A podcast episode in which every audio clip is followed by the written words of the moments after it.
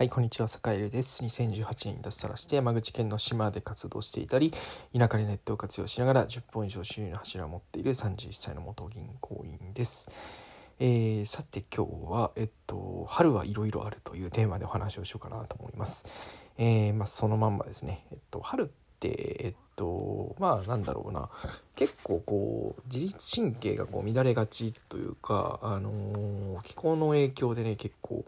あのちょっとイライラしやすかったりとか体調が悪くなりがち。で新生活が始まってちょっとねこうストレスがたまるみたいなことがあるので結構ねまああのー、なんだろうな。まあなんだろう。今までこう溜まってきたものものとかあるいは、えー、なんだろう、えー、まあ普段では何とも思わなかったことっていうのをこう結構ね何ていうか、うん、そこで何ていうか噴火してきちゃうことっていうのが結構やっぱりあって。って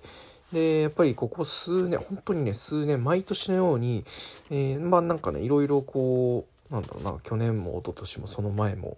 まあ、よく考えてみると本当にこう数年前どころか、うん、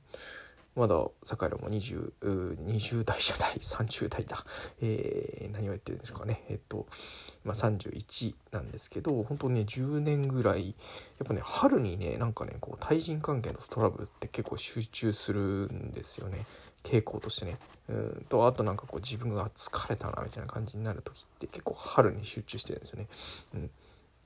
やっぱり、ね、気候のこととかなんかこうあとは新生活が始まるみたいな季節的な要因っていうのって結構絶対にあるかなと思っていてまあなんだろうなこれ季節のせいだよねっていうふうに思うと割とこう気が楽になったり、えー、するので、えっと、もし今ねちょっとしんどい思いをしている人とか、まあ、対人関係の悩みであの悩まされている人とかいたら割とね、まあ、春はこういうこと起きるよねっていうことを思ってたりすると、まあ、少しねこう何て言うか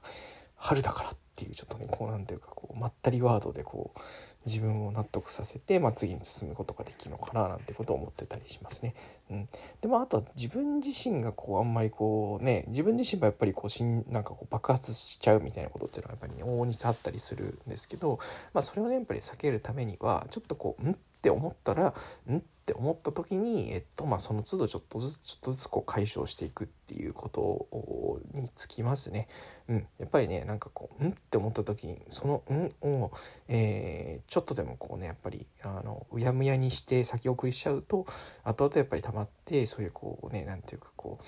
うん、季節要因の時に、えー、春みたい春の時にね春にねあの噴火してくるっていうことがあの起きてしまうのかななんていうことを思ってているので、えー、やっぱりねこうなんかうんって思ったことは、まあ、その場その場でこうしっかりねあのなんていうか解消してしまうというところがいいんじゃないかなというところでございます。というわけで、えー、まあ春だからねまあみんなのんびりやっていきましょうということで今日も、えー、良い一日をお過ごしください。それでは。